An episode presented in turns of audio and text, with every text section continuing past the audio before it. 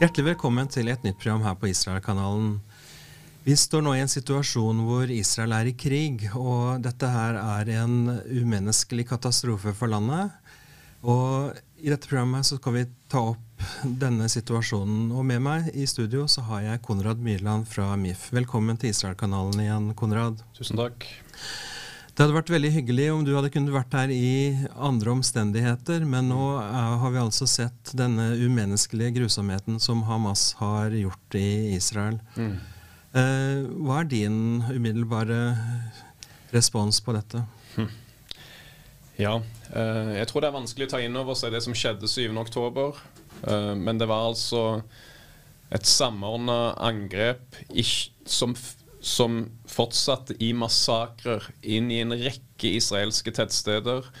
Uh, og terroristene dokumenterte selv sine krigsforbrytelser med drap på eldre på busstopp, med å gå fra dør til dør og drepe familier i sine uh, boliger. Uh, med drap på 260 festivaldeltakere som var ubevæpna, forsvarsløse. Uh, og uh, heldigvis så har jo norske medier denne gangen lykkes med å få fram noen av disse forbrytelsene. Uh, som, som, jo Minst 1400 israelere er drept, og, fortsatt er det flere hundre som ikke er identifisert. Som ikke blir oppgitt i dødstallene. Og i tillegg så er det kanskje minst 200 israelere og andre statsborgere, andre lands statsborgere som er gisler. Uh, dette er den største massakren på jøder etter andre verdenskrig. Ja, for altså denne her Disse tallene Altså, jeg har sett sammenligninger med 9-11. Mm. Uh, og man snakker om, til og med Biden snakker om at dette her er altså 15 ganger så ille, mm. basert på folketallet i de respektive landene her, USA og Israel. Ja, dette, dette er uh et enormt sjokk for Israel. Som kommer ikke, som ikke, Sjokkbølgen av dette kommer ikke til å Har vi bare sett de første skvulpene av fortsatt. Det kommer til å uh, vare uh, Sannsynligvis denne krigen kommer til å vare i flere måneder. Uh, og, og, og, det kommer til å bli store følger i mange år framover. Dette kommer til å bli husket på nivå med de største av Israels kriger tidligere. Um, og um, nå er det veldig viktig at uh, vi som støtter Israel, er tydelige på at uh, Israel har rett til å forsvare seg sjøl.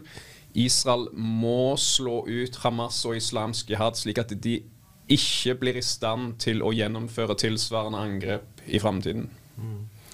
Ja, for Et uh, tema som ofte dukker opp, uh, spesielt på, i mainstream media, det er dette med proporsjonalitet. Ja.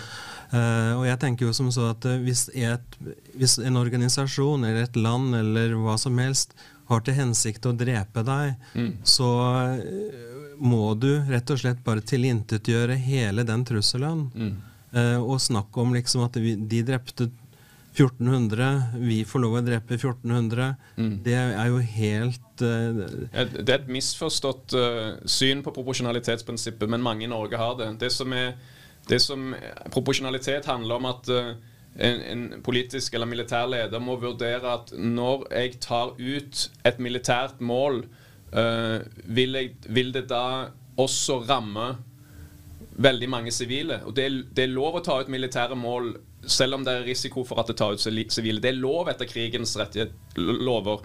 Men hvis det er, hvis det er helt uforholdsmessig den, den militære effekten man får av et angrep, uh, sammenligne med den sivile lidelsen, da, da, er det et brudd på proporsjonalitetsprinsippet. Mm. Sånn at i he Hele denne tanken om at proporsjonalitet handler om å sammenligne israelske dødsofre og palestinske dødsofre, er helt, helt feilslått. Og det, det, viser bare hvor lite mange norske journalister og politikere kan egentlig om krigens folkerett. Ja.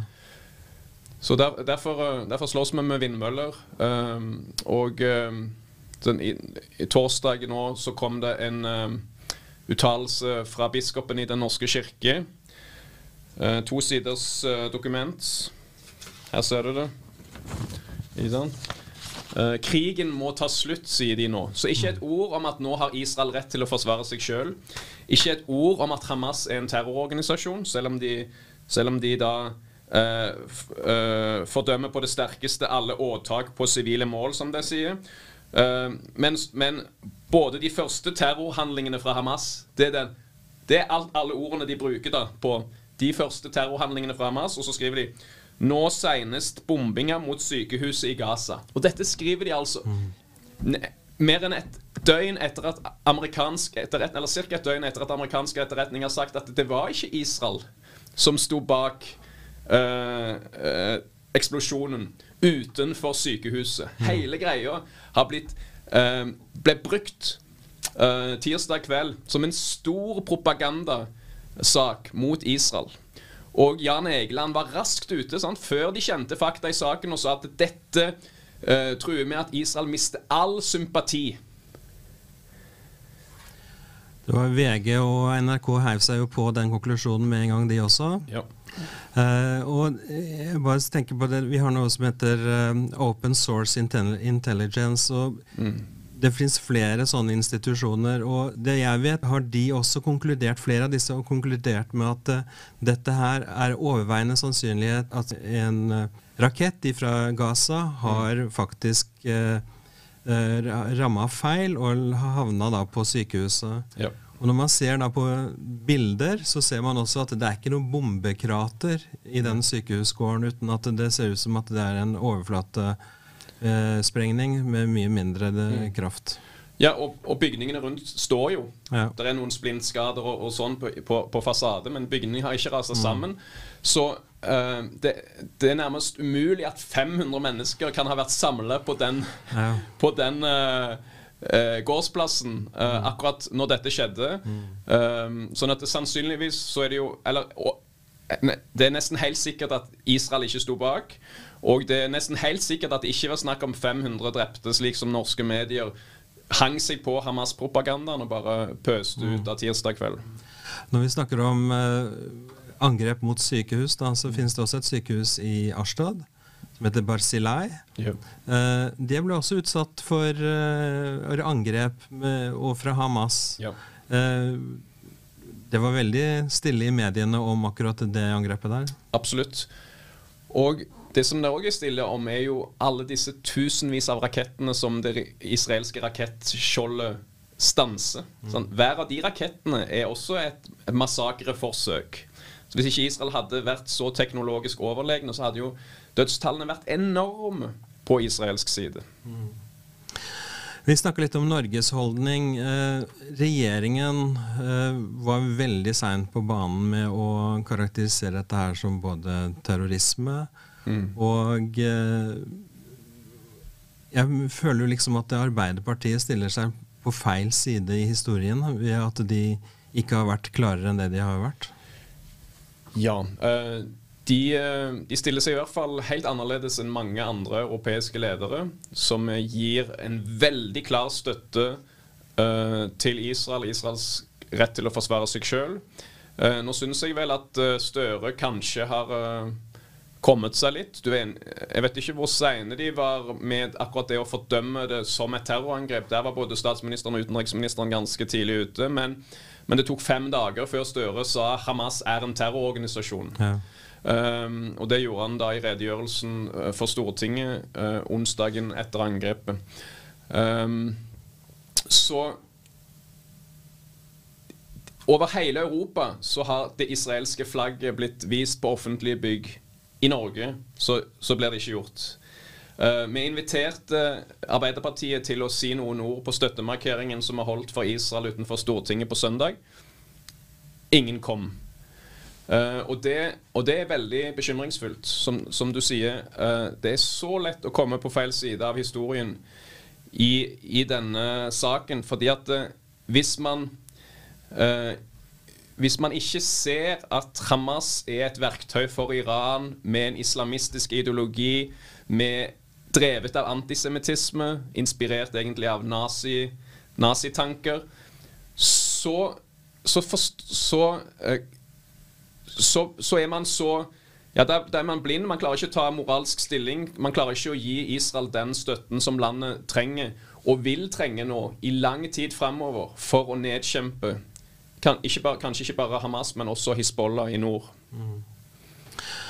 Ja, altså dette her med disse proxyene til Iran, altså Hizbollah i nord, Syria, vi har uh, Houthiene i Jemen, og da selvsagt Hamas da på Gaza, men også eh, i Judea og Samaria fins det jo celler. Mm. Eh, man har jo vært redd for en ny front, eller flere nye fronter, mm. istedenfor at man har da kun Gaza og, og, og, og kjempe mot som det er, har vært til nå, så har det vært mm. en del mindre trefninger oppe i, i nord. Ja. Uh, hva tenker du liksom om sjansen for at dette her skal utvikle seg videre? Jeg frykter at de er veldig store. At uh, den, den, på det tidspunktet da Israel starter en bakkeinvasjon av Gaza, så, jeg, så, er jeg redd for at uh, Hizbollah også kaster seg med inn i krigen. Og Da er det snakk om 150 000 raketter. Da er det snakk om titusenvis av terrorister som står klare for å ta seg inn i israelske byer i Galilea. og der, der har nok Hizbollah lignende massakreplaner som det som Hamas iverksatte den 7. oktober. Um, og bakom alt dette så, så spiller jo Iran. Iran er bare mindre enn to uker unna å ha nok anrika uran til å skru sammen sin første atombombe. Uh, jeg sier ikke at de, at de, er på vei til det, men de, de har uh, materialene, anrika uran nok, om kort tid. Uh, og sånn at nå vil de at Hamas og Hizbollah skal vise seg så sterke og mektige at Israel ikke tør å slå til mot Irans atominstallasjoner for å stanse den iranske atombomben. Så, så dette, er et, dette, er, dette er et storpolitisk spill, og selvfølgelig har man også da den tette alliansen mellom Iran og Russland som vokser fram. Eh, så dette kan bli farlig, og da er det så sørgelig at ikke norske ledere, norsk, flere norske journalister, har et klart moralsk syn som plasserer Norge på den rette siden i denne konflikten. Mm. Eh, når det gjelder Amerikas rolle, USA og Biden har jo nå besøkt Israel eh, for første gang. Og det er første gang en amerikansk president har besøkt Israel mens landet er i en krigssituasjon. Mhm. Hva tenker du om det besøket? Nei, det var jo veldig hjertevarmende for israelerne.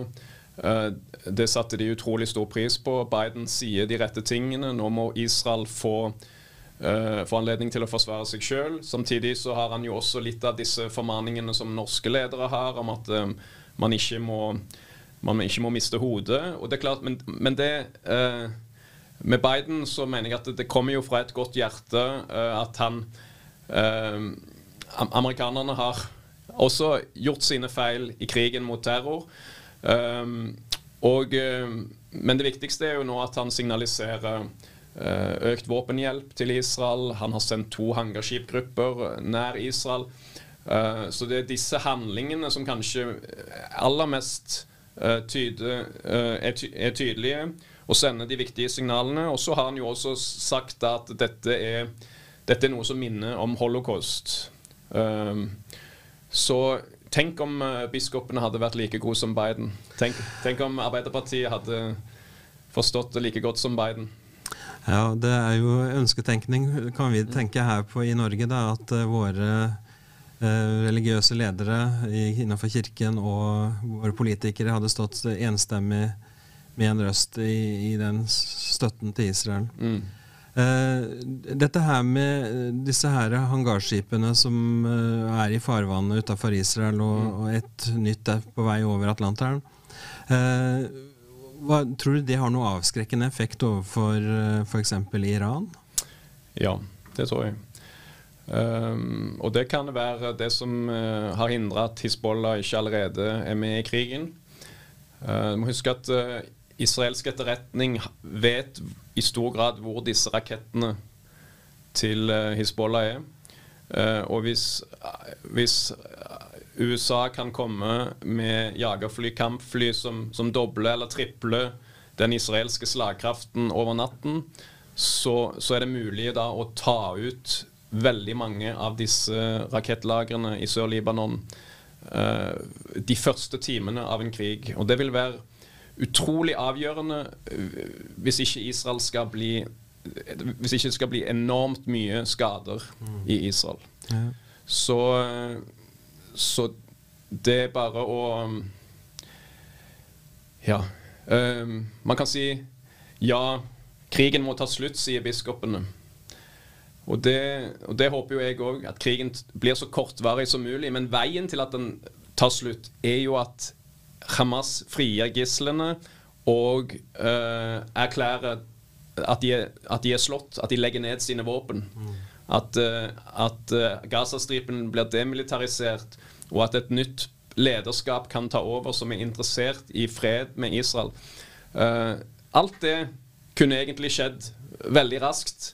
Men, men, det kan jo ikke være sånn at uh, nå må Israel legge ned våpnene før Hamas har frigitt gislene, før Hamas uh, er nedkjempet. Fordi da lærer Hamas at uh, OK, dette kan vi gjøre en gang i året eller en gang annethvert år, og så massakrere jøder langs, langs grensen. Uh, etter Bidens besøk så har vi jo også åpna opp for uh, mer nødhjelp da, til Gaza. Mm. Uh, og de vil vel da ha trailere med nødhjelp inn. Mm. så jeg har sett en del kommentarer at ok, for så og så mange gissel, én trailer. For så og så mange gissel, én trailer, liksom. Mm. tror du at det er et realistisk scenario? Um, jeg vet ikke. Uh, det, det, pågår helt sikkert uh, offisielle og uoffisielle forhandlinger på, på veldig mange nivåer. Um, jeg, de gislene som er på Gazastripen, det er sånn fra småbarn til, til eldre 80-90-åringer. De har det redselsfullt. Uh, Hamas-regimet har fortsatt ikke opplyst til, til internasjonale organisasjoner hvem de har. Uh, det, sitter, hundrevis av familier i Israel som ikke vet statusen til sine kjære. Um, så dette, dette er en situasjon som Israel ikke kan leve med. Og Israel har allerede betalt en så høy pris i denne konflikten at uh, jeg tror at uh, viljen til å, til å gjøre kompromisser for å redde gislene er er veldig liten, mye mindre enn før. Husk, uh, for var det 2011 så ga Israel fri 1000 palestinere i bytte mot Gilad Shalit. Mm. Og, uh, og, flere hundre av disse gikk tilbake til terrorkrigen mot Israel. Så, så det Ja. Jeg er glad for at jeg ikke er en israelsk leder i disse dager. Ja.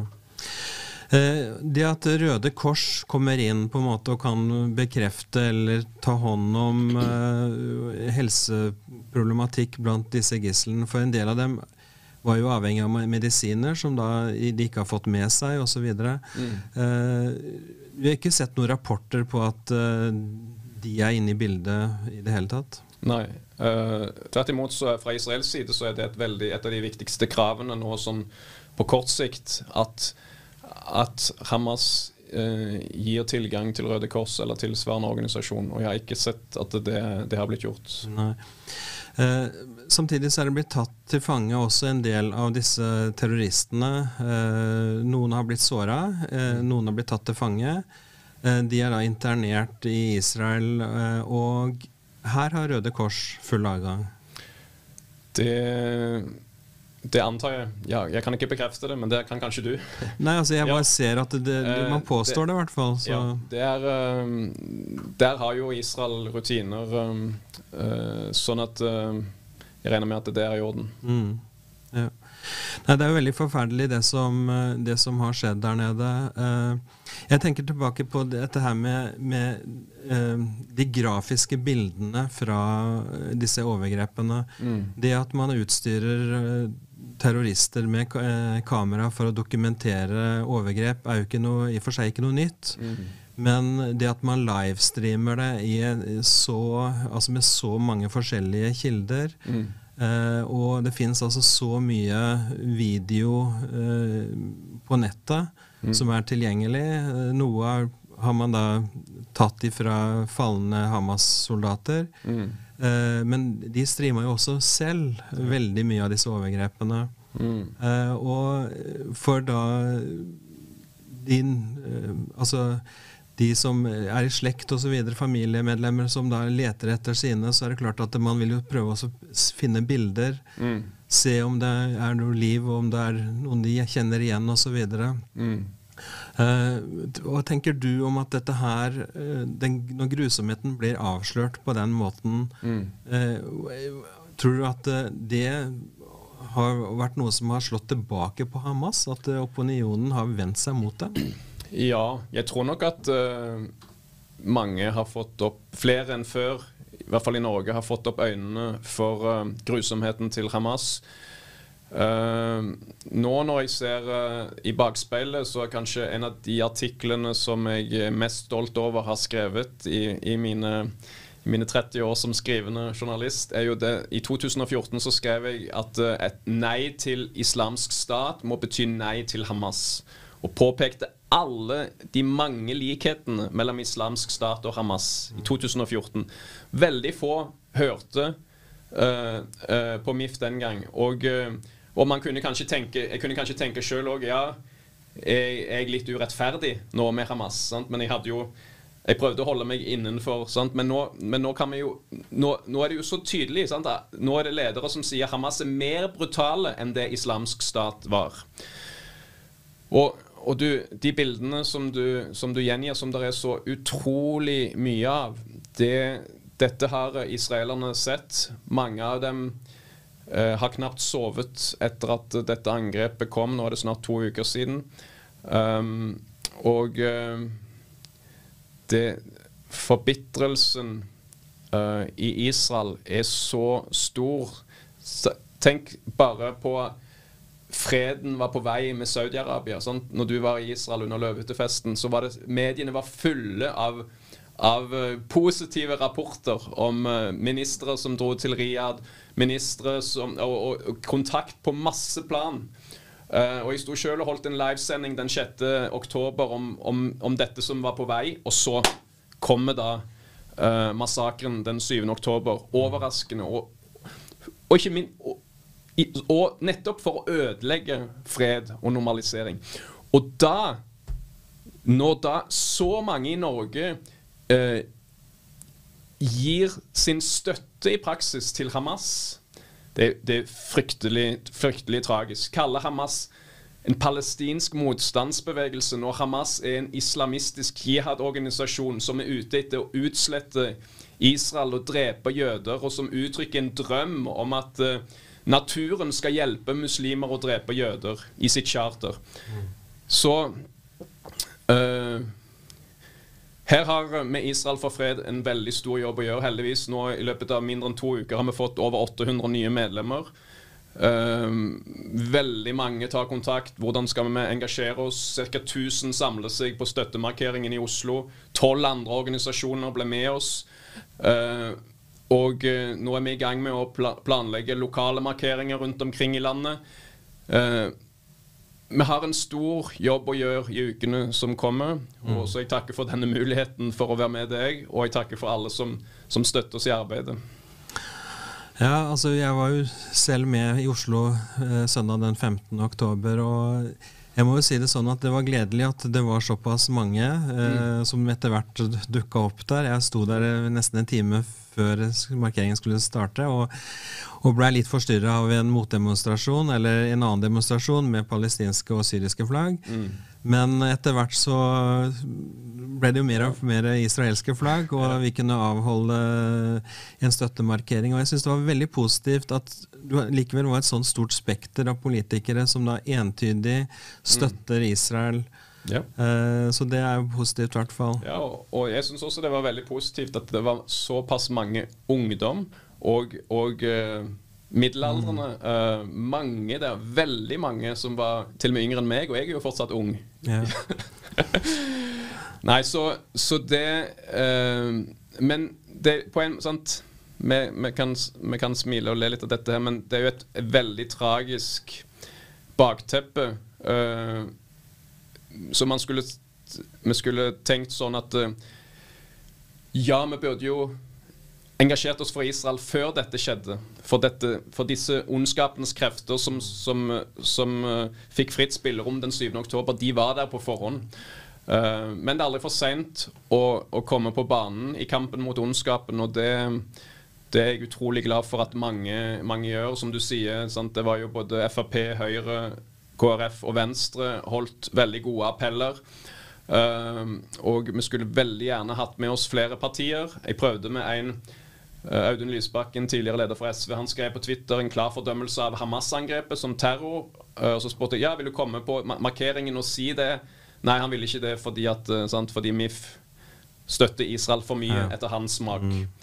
Um, men, men det er vanskelig når Israel står overfor fiender som vil utrydde dem. Da er det vanskelig å støtte Israel for mye. Ja. Jeg tenker på en kommentar som jeg har sett. Liksom, det er spørsmålet hvis du tenker på hva du ville gjort under holocaust, mm. det er det du gjør nå. Ja. Og Vi står i en tilsvarende situasjon. Det verste terrorangrepet som har ramma Israel og jødene etter holocaust. Ja. Og det er opp til oss vi, hvordan vi vil forholde oss til det. Ja. Eh, jeg vil bare ønske deg all lykke til videre i arbeidet dere gjør. Det er et veldig viktig arbeid. Takk. Og eh, takke deg for at du tok deg tid til å komme hit midt i en travel hverdag. Ja.